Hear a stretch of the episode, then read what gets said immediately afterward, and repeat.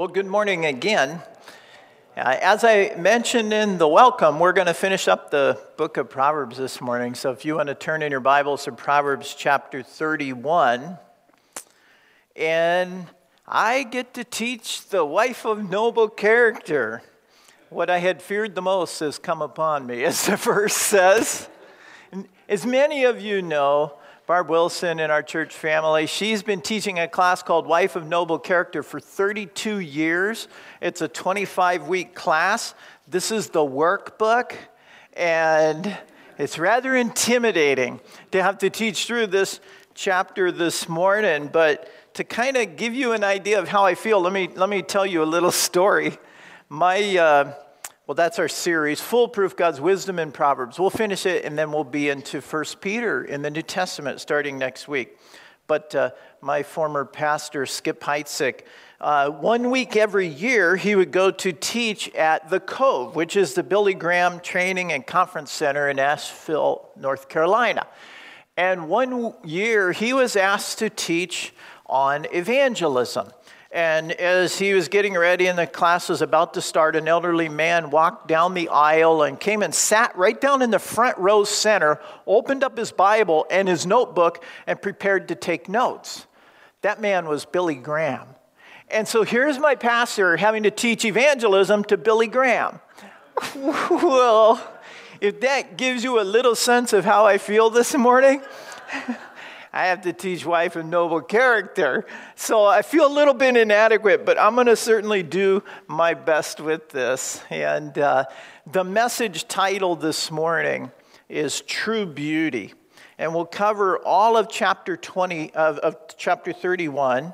And it actually has two parts. First of all, we'll look at the character of a godly king in verses 1 through 9, and then we'll go to the character of a godly wife in verses 10 through 31. So these two sections are actually two poems, as we're going to see in a moment. And so we'll start with the character of a godly king. Now, this first poem is only nine verses, so let's just read through it first, and then we'll work through it in more detail.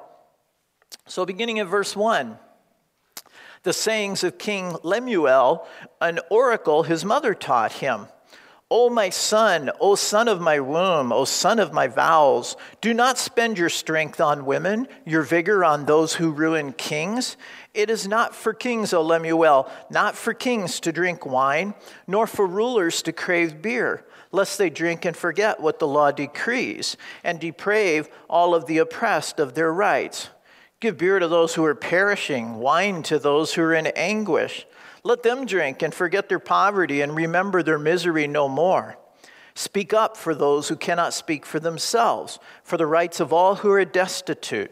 Speak up and judge fairly. Defend the rights of the poor and needy. So, verse 1 begins with the words, the sayings of King Lemuel. And just like Agur, who penned uh, Proverbs 30 that we went through last week, we really don't know much about King Lemuel other than what we see right here in this chapter. Now, some Jewish tradition holds that Lemuel was actually a pen name for King Solomon, and that the mother who's teaching him this is Bathsheba. Well, I don't think that's the case. Here's why. If you look down at verse 2, it says, O son, son of my womb, son of my vows. Well, we know that Solomon uh, was the result of adultery, the adultery of King David with Bathsheba. And so there were no marital vows there. This implies that there were either vows made to the father or vows made to the Lord, like with Hannah, and that this was this child was then the result of that. That wasn't the case with with uh, Solomon. So I don't think this is speaking of King Solomon. Probably King Lemuel was a foreign king who had a Jewish mother who taught him about the God of Israel. And so, regardless of his background, um, we know that Lemuel realized that his words were prophetic. They were a message given by God, just as Agur uh, knew that in chapter 30. You see it there where he says an oracle.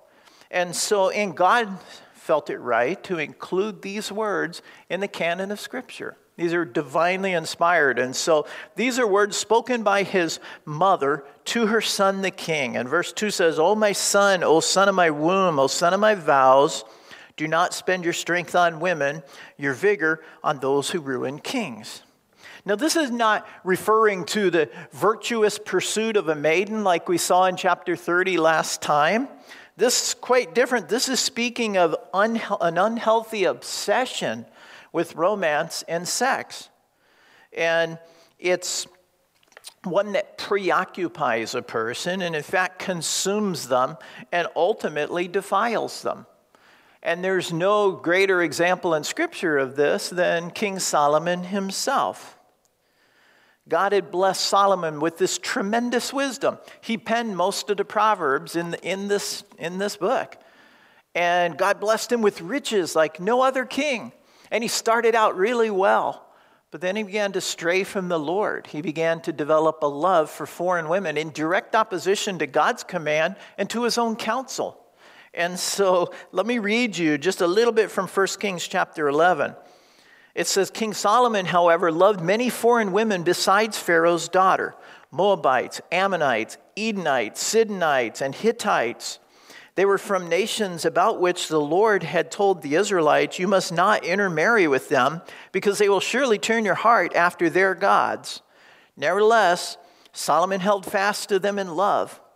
He had 700 wives of royal birth and 300 concubines, and his wives led him astray. As Solomon grew old, his wives turned his heart after other gods, and his heart was not fully devoted to the Lord his God, as the heart of David his father had been. Here we go. It brought down the king of Israel, Solomon. Solomon was never satisfied. He wasn't satisfied with his wife, and so he thought, I'll take a second wife. Guess what? It didn't satisfy him. So a third, a fifth, maybe 10 would do it. No, 50, 100, 200, 700 wives, guys. And 300 concubine on top of that. A thousand women. Was he satisfied? No, he still was not satisfied. Can you imagine trying to keep that many women happy? I mean, he went, they had these foreign gods, and so to appease them, he began building places of worship for each of their foreign gods, even the detestable gods like Chemosh. And the Lord judged him for that. They turned his heart away from the one true God toward these pagan gods that weren't gods at all. And so it brought about his downfall and eventually the split of the kingdom. Do not spend your strength on women, it says. And this instruction is given to Lemuel, but it was recorded for you and me. And the same principle applies to us.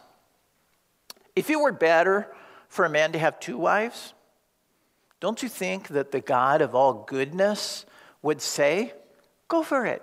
It's good for you. I endorse it. Or if it were better for a wife to have two husbands, wouldn't God say, Do, do it? This is good. It's right.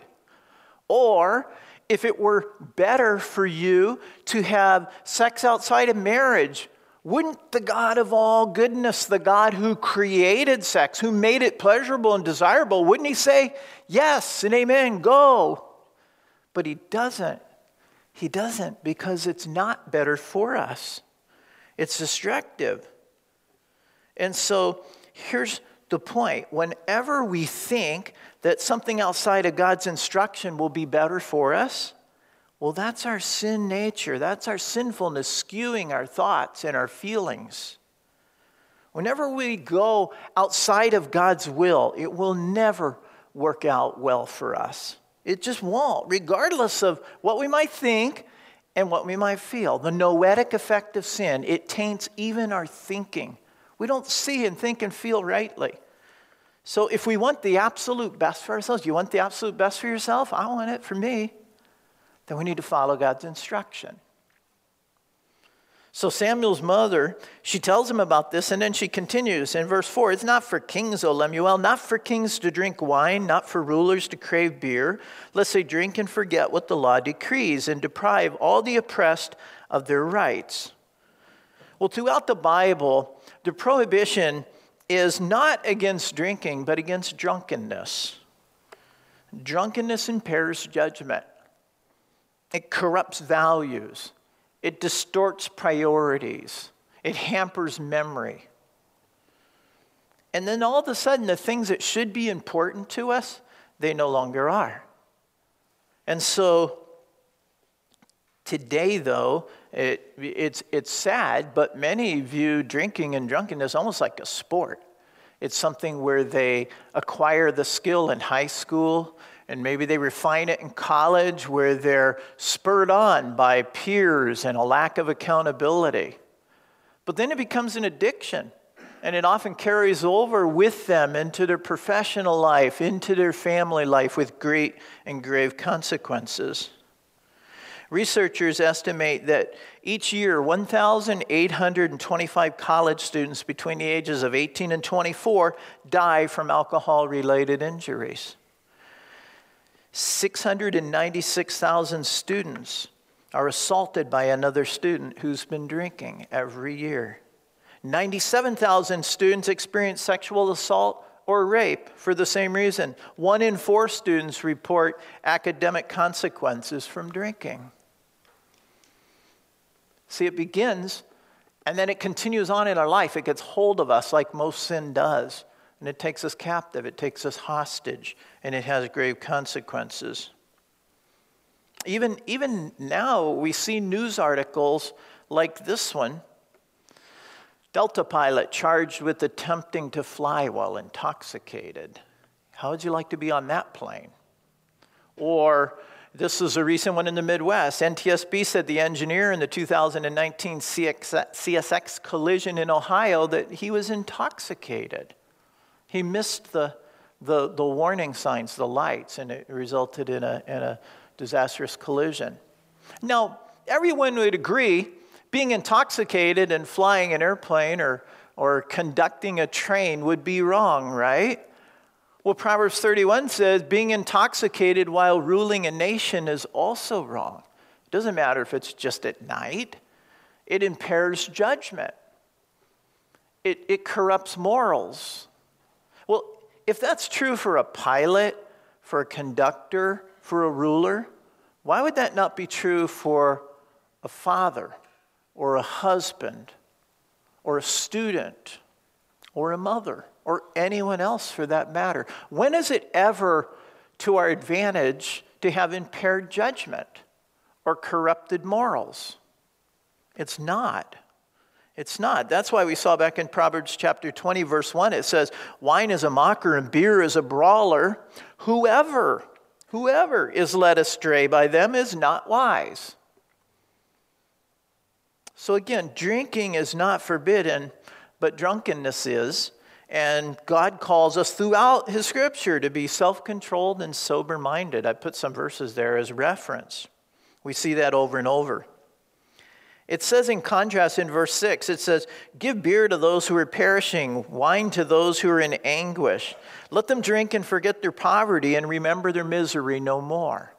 So, this is talking about beer or wine as a sedative for somebody who is uh, about to be executed for a crime, or somebody who has a terminal illness and is suffering great pain. These are people who have nothing to live for at all.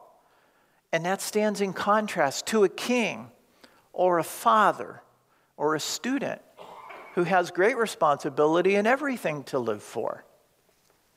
So God's prohibition is against drunkenness here. And then verse 8 his mother continues Speak up for those who cannot speak for themselves, for the rights of all who are destitute. Speak up and judge fairly. Defend the rights of the poor and needy. This, this final exhortation from his mother is one of compassion. He's saying you need to have compassion on those who cannot defend themselves. Now remember, she's speaking to her son, who is a king, and as king, he has great power and authority. And power and authority are enablers, they enable people to do whatever it is that they desire to do. If you have enough power and authority, you can do it. You can pull it off. For instance, if you have the right power and authority, you can use it to build a home for orphan children, or you can use it to exploit those who are disadvantaged. You can do great good and you can do great evil with your power and authority. You have a choice. But the other thing that we have to realize is that power and authority have a way of appealing to our sin nature. I wish it weren't true, but it is. You know the saying, power corrupts, right? And absolute power corrupts? Absolutely. It's true. Think about some more headlines with powerful people in Hollywood, in the media, in government, in business. People like Harvey Weinstein, Hollywood producer, Stephen Wynn, the casino magnate, Matt Lauer, a news anchor, Charlie Rose, a television host, Kevin Spacey, an actor, Larry Nassar, the doctor for the USA gymnastics team. All of these people used their power and authority to abuse others. They used it for great evil. God says you're not to do that. You're not to use your power and authority for evil. Now, you might not be a, you know, a ruler, a governor, a king. You might not be a, a, well known celebrity or even a team doctor, but you still have an element of power and authority. And just like with these people, you can use it for great good or you can use it for great evil. God, it's not enough that we just refrain from doing evil with the power and authority that we have. God exhorts us to use it to do good. For instance, if you have a medical background, you could help an elderly person wade through the mountains of paperwork associated with an illness they might be struggling with, or help that person to make medical decisions.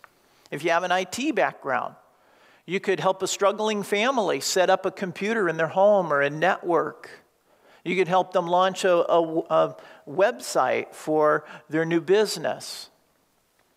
There's lots of ways you can use the, the resources, the power and authority that you have. If you're a teacher, you could help a disadvantaged student at school or in your neighborhood. You could tutor them on the side. So, the things God's given us, the influence, the power, the authority, we can use for great good or great evil, and God exhorts us to use it for good. So, these are the words that King Lemuel's mother gives to him, it's instructions on the godly character of a king. And then also, secondly, it's instruction on the godly character of a wife. Now, this, this second section is also a poem, but this poem is an acrostic. And an acrostic is one in which the, the first letter of each verse in this poem, there's 22 lines, and each one starts with a different letter of the Hebrew alphabet in order. And so you have Aleph, Bet, Gimel, Dalet, and so on, A, B, C, D in Hebrew. Here's a poem, uh, an, an acrostic poem in English. It's a poem by Petra Sheehan, and it's called If Only. If only, the letter A, a prayer was held in our nation, beauty was seen in more ways than one. Children who are lost could find their salvation. Death was slain and torture was done. If only earth was awakened after years of endurance, forgotten feelings were rekindled anew. God was man's only path and assurance. Hope was the foundation of the world we knew. So you get the idea. This ABCD it's a mnemonic, it's a memory aid to help memorize the poem. Well, that's just what uh, Proverbs chapter 31, verses 10 through 31 are. And there's other, there's Psalms, a number of Psalms that are written in the same way. So it's simply a memory aid. And you could say that this poem is laying out for us the godly character of a woman from A to Z, from beginning to end. And that's really what it is. When my uh, wife turned 50 just a few years ago, I decided to hold a birthday party with about 25 ladies from church, and we held it at the All Chocolate Kitchen. Well, it was a hit. well, all I had to do was have Chef Roby bring out tray after tray of chocolate treats and then just stand back and watch it happen. It's an amazing thing that takes place when you get 25 women together in the same room with chocolate. They begin speaking in tongues that no man can understand. and the frequency hits a pitch that will upset dogs three blocks away. it, it, was, it was something to behold. but it was, it was, it was, it went off well, and I was thankful. But along with the party, I thought I could honor my wife by putting together a make believe magazine. And I named this magazine Proverbs 31 Life. And I put her on the cover of my magazine. And so it had articles like Deborah Sommerfeld, still young and faithful at 50, and an interview with Barb Wilson on being a wife of noble character and one of my favorites, hot and holy. Yes, you can be both. what woman wouldn't want to be on the cover of Proverbs 31 Life? I mean, a P31 woman here. So I earned a lot of brownie points for that. Uh, but the truth is, no woman can live up to the standards fully live up to the standards that are laid out in this part of chapter of chapter 31. In fact, some women find it intimidating or put off by it. They're like, how could I ever do that? Well, this chapter is a compilation. It's pretty much all of the godly characteristics that you see from the beginning of Proverbs until chapter 31 all boiled down and compacted into one biblical Wonder Woman. That's what this is. No woman can fully live up to this any more than it would, it would be like saying a husband of noble character who can find.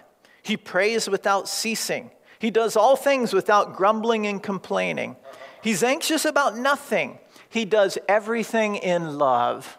Men, can you do that? That's not a real husband. That's a pipe dream. None of us can fully do that. Yet, every one of those is a command of God.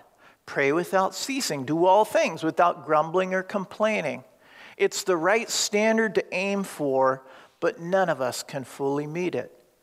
And so, ladies, as we look at these verses, don't be discouraged by it. View them as a, as a noble goal and strive for them with God's strength and, and let it spur you on toward love and good deeds. Don't let it discourage you. So here we go. A wife of, verse 10, a wife of noble character who can find. She is worth far more than rubies. Her husband has, has full confidence in her and lacks nothing of value. She brings him good, not harm, all the days of her life. She selects wool and flax and works with eager hands. She is like the merchant ships, bringing her food from afar. She gets up while it is still dark. She provides food for her family and portions for her servant girls. We'll pause there. It begins with the search for a wife of noble character. Other translations render it a virtuous wife or an excellent wife, or it could be translated a valiant wife, one who is strong, even heroic in character. That the same word is used of Joshua's army when it speaks of the mighty men of valor. They weren't wives of noble character, they were, they were valiant men. And so this is speaking of a valiant, courageous woman who puts on the full armor of God. And it says of this woman, who can find? It's not that she doesn't exist, but that this type of character is very, very rare which is what makes it very, very precious, even priceless. You know, when we think of the search for a woman, modern day America, we think of a young man, a single man pursuing a woman. We think of courtship and dating and all those kinds of things, and that's fine, but that's not what happened in, in the ancient Near East. There, the father or mother would find a bride, and it would be more of an arranged marriage. So that's what's going on here. This is for the benefit of the family. And yet, these principles still apply to us today. And I think it's still wise for a young man to seek the approval of his mother and father in the choice of a wife. There's wisdom in that. So, if you ask most single men, I looked at the surveys, most single men, what are you looking for in a wife? They'll probably tell you they're looking for a woman who has the beauty of a supermodel, the fitness of an athlete, the talent of an artist, and the fashion of a designer, and more. There's probably not a woman in the world that can meet all of those standards. And here's the thing, guys be honest. If she did, what would she want with you? I mean, really. This isn't realistic. But God says that the most important thing is her inner beauty. It's her godliness. Is she a woman of godly character? Not one who's perfect, but one who loves the Lord, one who's been with Jesus, as we talked about last week, one who leans on Him as her source of strength, one who runs to Him when she falls short, one who seeks His forgiveness and His grace to cover all of her imperfections. That's a beautiful woman. In God's eyes, she's worth far more than rubies. In fact, she's priceless. So, how fitting that we come to this passage on Mother's Day. I think it's I don't think it's coincidence. I think it's providence. But the folks at salary.com did a story on the jobs that mothers perform, including chef, nanny, chauffeur, tutor, housekeeper, and on and on and on. And they concluded that if you paid a mom for all of the services that she renders, the median annual salary would be $178,201. Whoa. Men, you better buy mom a nice meal tonight. One, $178,201. She's of great value. Well, verse 11, her husband has full confidence in her and lacks nothing of value. She brings him good, not harm, all the days of her life. This says that she is trustworthy in the affairs of the household. And the husband has full confidence in her. He feels safe with her. And these verses use the language of business as they talk about her running the household. Do you ever think of your home that way? Like a family business? I think a lot of people think, ah, it's just our home. It's not like my business, it's just our house. Really? Just your home? That's the foundation of everything else for the family. It's vitally important. And so, here, this husband has full confidence in his wife, like a trusted business partner. He knows that he can trust her with their finances because she always applies wisdom to the decisions she makes. She always does what's in the best interest of the household. There's no need to worry about how she manages or spends money. He can trust her with her heart, with his heart, because she knows that she will be spiritually and, and morally faithful to him. He can trust her with confidential information because he knows that she'll handle it with integrity. He has confidence in that. And he can trust her for her counsel because he knows it'll be filled with godly wisdom. Husbands, do you seek counsel from your wife? Do you seek it out? Do you value it? There can be a tendency by men to not want to take advice from their wife. I think it's rooted in the idea that if I take advice from her, I'm admitting that she's somehow superior, better than me, smarter than me. Well, you know what? That's pride. That's a pride issue. And if you think like that, if we think like that, we need to confess that. The fact is, God has given you your wife. He who finds a wife finds a good thing. She is a good thing. And God has given her spiritual gifts and experiences that are different than your own. And guess what? That means she's going to have a different perspective than you. That's not a bad thing, that's a blessing. Praise God. Because nobody knows you better than your wife, your strengths, your weaknesses, the situation in the home. We would be fools to not seek out and value the counsel of our wives. You might say, Yeah, but Paul, you don't know my wife. You don't know the dumb decisions she makes. Well, she said yes to you. so don't be too hard on her, right? We need to place value in the counsel of our wife. This man has full confidence in her. She's trustworthy. Verse 13, she selects wool and flax and works with eager hand. She's like a merchant ship, bringing her food from afar. She gets up while it is still dark and provides food for her family and portions for her servant girls.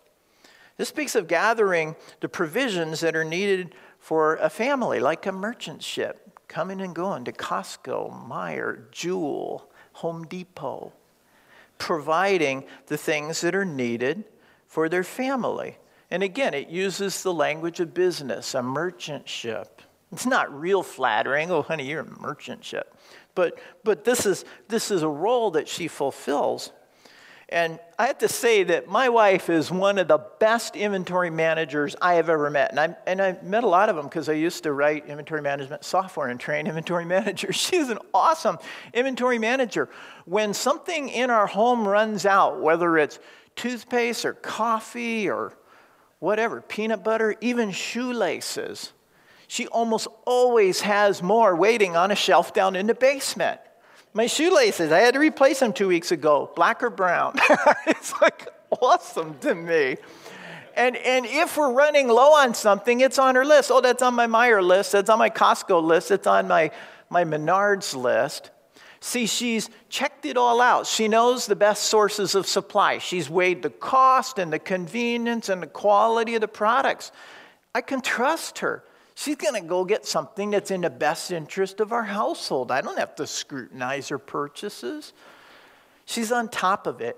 And as a result, our household runs well. And I'm able to do my work outside the home well because she runs and manages our household well. Well, verse 16 says, She considers a field and buys it. Out of her earnings, she plants a vineyard. She sets about her work vigorously. Her arms are strong for her task. She sees that her trading is profitable and her lamp does not go out at night. Again, more business language here. And from these verses, you can see that this woman doesn't only work within the home, but outside the home as well. She's an entrepreneur, she has a business. But it wasn't just to get out of the house or to be her own person or to pursue her own career.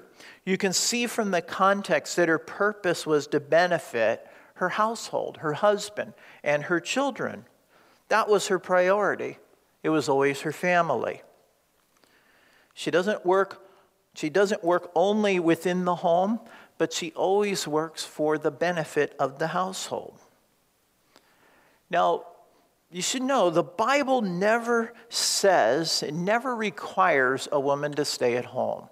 It does not. There's only two verses that even speak directly to a woman staying at home, if you want to consider them that way. I'll, I'll read them to you. Titus 2, verses 4 and 5 talk about the older women training the younger women, quote, to love their husbands and children, to be self controlled and pure, to be busy at home. That's all it says. And then 1 Timothy 5:14 says, "So I counsel younger widows to marry, to have children, to manage their homes and to give the enemy no opportunity for slander." Now you don't have to stay at home to love your husband and your children and to keep your home in order. It's not a commandment that a woman must stay at home. But the household should not be neglected for the sake of outside employment or even for ministry. For that matter, the household should be a top priority. I find that as a society, we no longer uphold the value of motherhood. Too many times, motherhood takes a back seat to career. Now, I know, I know there are cases where both mom and dad have to work in order for the family to survive. I get that. But a lot more times, that's not the case. Mom and dad both work so that they can enjoy that extra income the newer, bigger house, the two new cars, the boat, the bass boat, the sea-doo, and all of the toys. And, uh, and, and all of the decorations that go along with that. Somehow, values have been twisted to suggest that providing newer or more material possessions to our kids is of greater value than providing full time parenting. And so that's kind of where society is. The result too often is a poorly managed home, filled with relational strains, and children who are raised according to someone else's values. And we suffer as a society, we suffer the consequences of that. Again, God doesn't command a woman to stay at home. If you make the choice to stay at home, don't let society shame you into thinking that that's of little importance or value, that you're some kind of loser who couldn't make it out in the business world, so you stay at home. No, the value of a mom is tremendous. If you choose to work outside the home, make sure that the well being of your household remains the number one priority. That's what God says for us in His Word. So, verse 19. In her hand, she holds the distaff and grasps, grasps the spindle with her fingers. She opens her arms to the poor and extends her hands to the needy. When it snows, she has no fear for her household, for all of them are clothed in scarlet. She makes coverings for her bed. She is clothed in fine linen and purple. Now, as we keep reading these verses, women, you might be exhausted just reading about all the things this woman does. I mean, this is a long list. Please know that this is not a list of her activities in a single 24 hour day. This is a compilation of things from her life. Oftentimes, these are things that happened in different seasons of life. There's seasons of life where we're home with our children. There's seasons of life where we have more freedom to take care of people outside the home. There are different seasons of life, so don't be discouraged by that. But you can see in these verses that this woman is industrious. She uses her time and her talent to serve her family first, but also those outside her family. She opens her arms to the poor and extends her hands to the needy. I love it when the women in our church gather for one of the crafting events or like the Second Sunday Sisters. Many of them are working on mats for the homeless, quilts for those who are in the hospital, cards for the sick, and on and on. Some of them no longer have children at home. Some of them are widows, and they're using their time and their talent to serve others outside the home. That's a picture of beauty. That's, that's true beauty in my mind. I think that it's these women that should be winning a beauty pageant because that's inner beauty that's portrayed here in, in Proverbs 31. Look at verse 23. Her husband is respected at the city gate where he takes this, his seat among the elders of the land. Now, this is speaking of the man's success. The city gate was where all the official business of the city was transacted. It's where the news came in, right there into the city. Don't think of like a little flimsy garden gate. This was like a fortress with, with multiple chambers or enclosed rooms on the side of multiple gates coming into the city.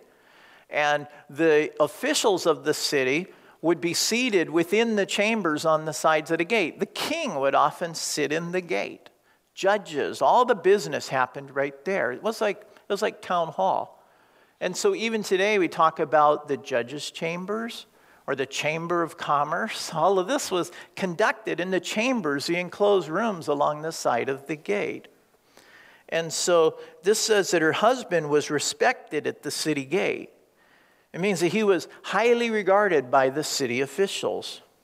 And what I like about this verse Rather than describing the woman as his wife, it describes the man as her husband. Her husband. You see, her husband is respected at the city gate. It's showing this woman's connection to her husband's success. I like that.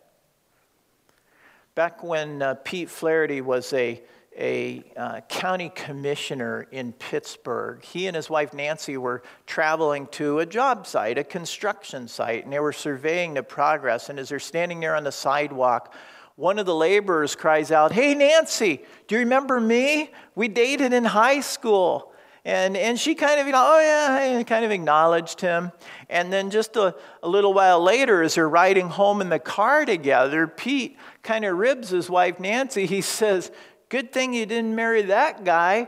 If you'd have married that guy, you'd be the wife of a construction worker. And she says, No, honey, if I would have married that guy, he'd be a county commissioner. See, his success was connected to his wife and her work. I like that. Believe me, in my corporate career, I couldn't have done half of what I did without the support and the hard work of my wife. In ministry, I couldn't do a third of what I do without the love and support of my wife, without her managing our household well. She enables me to serve people outside the home by keeping our home running well. It's vitally important. Uh, verse 24, she makes linen garments and sells them and supplies the merchants with the sashes. And again, we see that she's enterprising. There's business language here.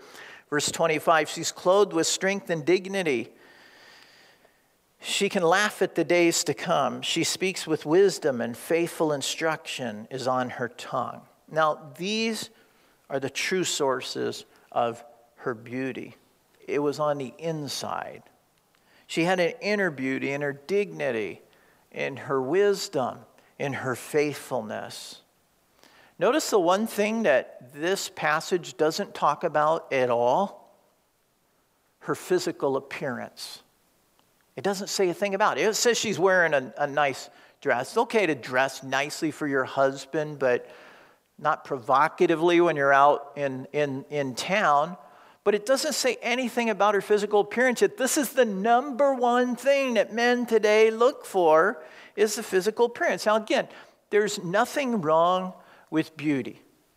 But if that's the basis for your relationship, if that's the primary thing that you're attracted to, guys, you're in for a big disappointment. Just look down at verse 30. Look what it says Charm is deceptive and beauty is fleeting, but a woman who fears the Lord is to be praised.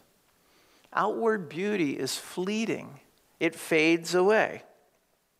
I mentioned a couple months ago the movie Top Gun. I like the movie Top Gun as a pilot, you know, and, and, and many in the congregation, to my surprise, also liked that movie.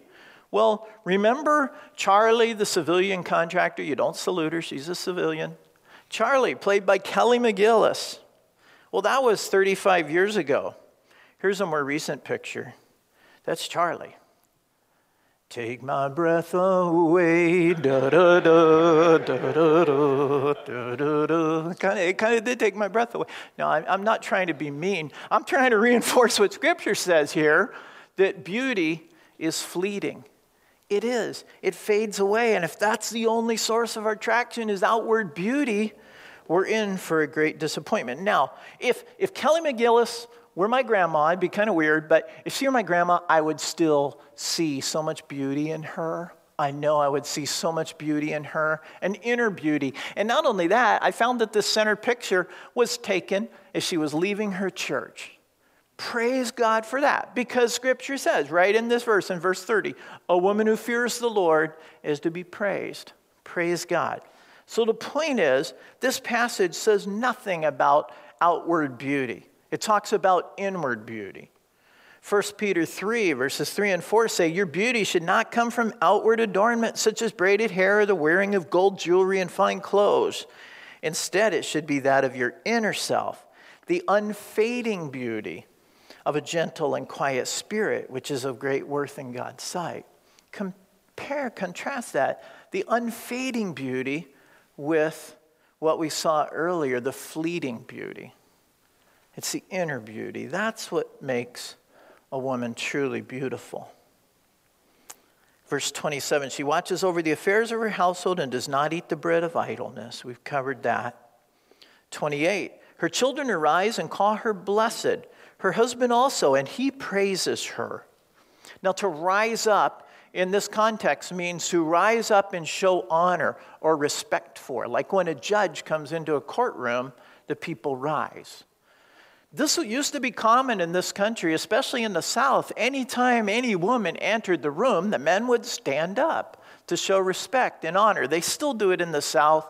They don't do it so much in the Midwest and never did it in California where I grew up. It was a foreign concept. But what a beautiful thing. King Solomon rose up before his mother. 1 Kings 2:19 speaks of when Bathsheba went to speak to the king and it says he rose up, same word, and then he bowed down. And then he got a chair and he set it beside him and she sat at the right side of him on the throne. He rose up, he showed honor, he showed respect for his mother. But in verse 28, they do more than just rise up. They rise up, the, the husband and the children, and they speak words of blessing. In ancient Israel, they didn't celebrate Mother's Day once a year like we do, like we're doing today. They celebrated Mother's Day every week. They did. See, it was part of the traditional Sabbath as they would bring in the Sabbath, the Shabbat, right before dinner on Friday night. The men and the children would stand and gather around their mother and they would sing the words of this poem, Proverbs 31, 10 through 31. They would sing it. They have a name for it, Eshet Chayil. Eshet Chayil means valiant woman, wife of noble character. And so they sing this verse. What a beautiful way to not just rise up, but to, with our mouths, honor and show respect for the mother. And they still, they still uh, have this custom in traditional Jewish homes today, Eshet Chayil, every Friday. Well, verse 29 many women do noble things, but you surpass them all. Charm is, de- is deceptive and beauty is fleeting, but a woman who fears the Lord is to be praised. There's the verse we already talked about. Beauty is fleeting. But a woman who fears the Lord is to be praised. There is nothing more beautiful than a woman who fears the Lord. This is what true beauty looks like inner beauty. I came across a verse just this morning, and I never noticed it before. I, am sure I've read it dozens of times, but I never noticed it. Isaiah 33 5 says this The Lord will be the sure foundation for your times, a rich store of salvation and wisdom and knowledge. And then it says this The fear of the Lord is the key to this treasure. Isn't that beautiful? The fear of the Lord is the key to this treasure of salvation and wisdom and knowledge. Do you want to be a wife of noble character? Do you want to be a husband who's worthy of such a wife? The fear of the Lord is the key that unlocks this treasure. And we've seen it throughout all of Proverbs. It started in the very beginning. The fear of the Lord is the beginning of wisdom and knowledge. So, verse 31, the last verse, it says, Give her the reward she has earned and let her works bring her praises at the city gate.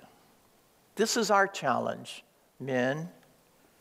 This is our challenge. It's, it's time that our wives, who are under such attack these days, it's time that they be exalted and honored by their husbands and by their children.